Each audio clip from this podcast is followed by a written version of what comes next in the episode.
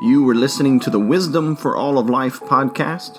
I'm Pastor Brandon Nealy, and this is a part of my teaching ministry at Christ Church of Acadiana in southwest Louisiana.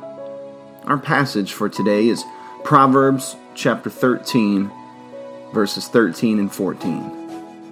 Whoever despises the word brings destruction on himself, but he who reveres the commandment will be rewarded. The teaching of the wise is a fountain of life, that one may turn away from the snares of death. How should we live? What decisions should we make in this or that situation? Where should we set our sights? Upon which should we stand?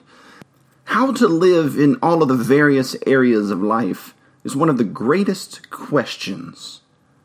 So many destroy themselves so many shipwreck themselves upon so many potential dangers in this world. But God has provided for us a path of safety, a path of life, a way to live, a way of light right through the darkness. It's called here in our proverb the Word. That's right. It's also called the commandment. And it's also called the teaching of the wise. You see, to those who are alive in Christ, who've been justified freely by His grace through faith in Him and in His accomplished work, a believer, a Christian. The laws of God to the Christian are not a condemnation, for we've been declared righteous in Christ. There's no condemnation for those who are in Christ Jesus. Nor is the law, or the commandment, or the teaching of the wise, some sort of pressure or burden upon us that ruins our days and, and soaks up our joy. No, rather, the law is Jesus' way. It reveals his character. It's a lamp, or, you know, a flashlight to our feet, and a light to our path, showing us how to live showing us where to walk and where not to walk. It defines holiness for us. You know, as the psalmist says, the, the, the law of God is his delight. Isn't it a delight to be guided by God in this world? The one who created this world? For the one to, who created this world to show you how to live in this world, isn't that a delight? Isn't that good news? Isn't that gracious? To be shown how to live how to live and how to go about things the right way.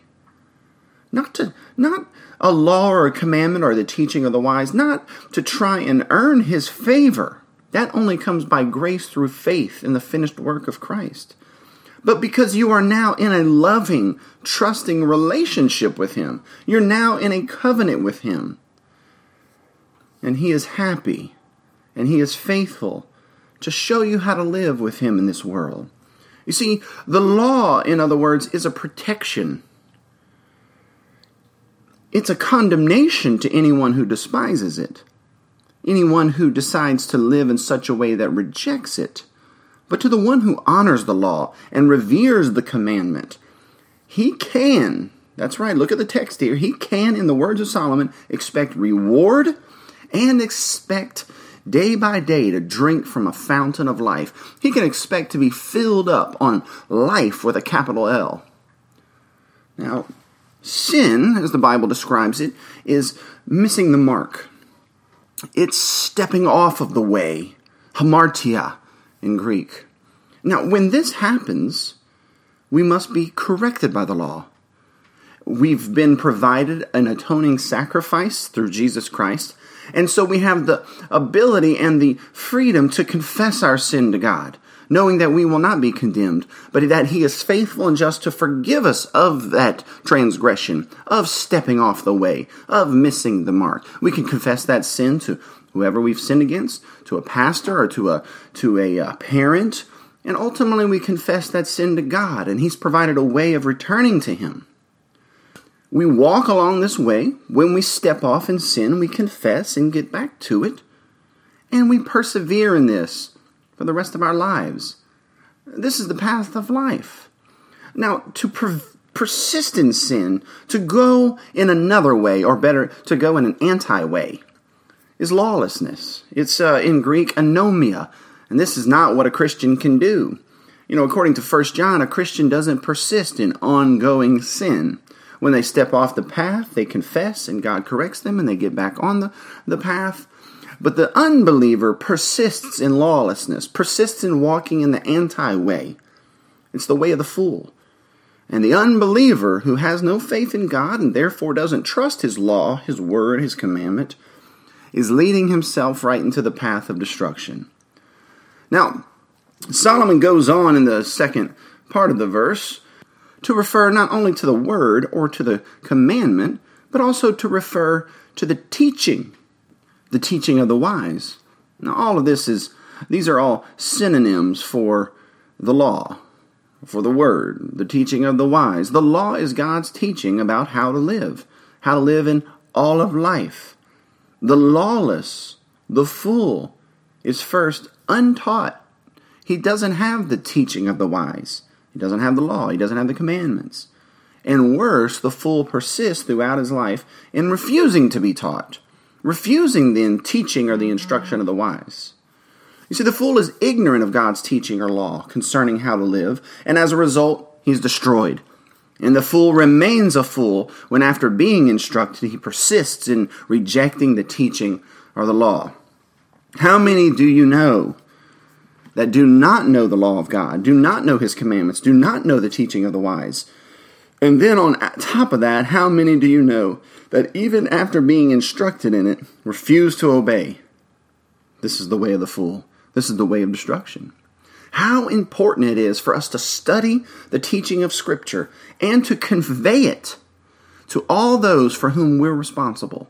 If we don't convey in large doses with strategic consistency and perseverance over an extended period of time the teaching of the wise, the law of God, and the commandments to, as an example, our um, sheep in our church or to our children in our family, if we're not doing this, then we are withholding from them the very fountain of life. Plop them down for 40 hours a week in a government school, and then send them off for 15 hours a week with a lawless coach and pop into church when it's convenient to your central priorities, uh, refuse to pay the money that a Christian education requires, or refuse to systematically catechize them and instruct them at home so they can learn the faith and learn to confess the faith, then you withhold from them the very fountain of life, and you set their path early in life on the path of destruction. An individual, a family, or even an entire nation that rejects the word, rejects the commandment, rejects the teaching of the wise, in other words, rejects the Bible, a nation, a family, a society, an individual like this is doomed to destruction. They do not receive a reward. They do not drink from the fountain of life. They're doomed to wander aimlessly in the dark, far off the path of life. They are doomed to moral paralysis, unable to tell what is a boy and what is a girl, unable to tell what is a life worth saving, not able to decide between this way and that way. They're trapped in relativism and inconsistencies and lawlessness. They're in the dark. They're the blind leading the blind. And this is our society.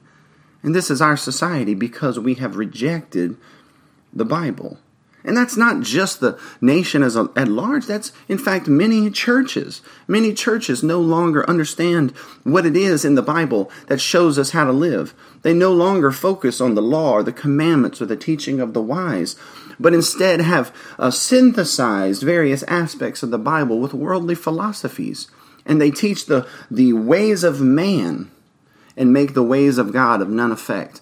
This is a problem in the church. This is a problem in our nation, and it leaves people in the dark. It leaves them without access to the fountain of life. It leaves them ignorant of the teaching of the wise. This can't be. This can't continue.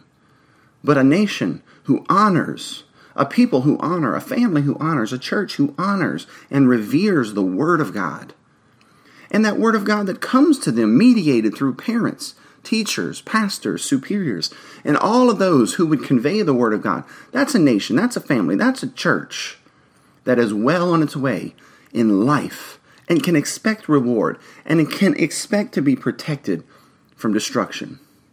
Proverbs 28, verse 9 says, Those who refuse to hear the law, their prayers are even an abomination to God. Proverbs 19, 18, For those who follow the law, they are happy. Happy indeed this is why this podcast is called Wisdom for All of Life, because the aim of it is to unpack the law of God, the commandments of God, the teachings of the wise, in order that you and I might learn how to live more and more unto the Lord, that we might be protected, that we might be blessed, that we might be happy, that we might be saved from the, the destruction that awaits the fool. Let's continue walking in it, trusting in Jesus Christ and trusting that He has laid out for us how to live.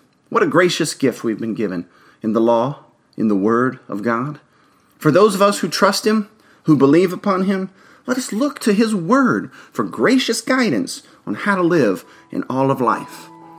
This has been another episode of the Wisdom for All of Life podcast. Would you share it?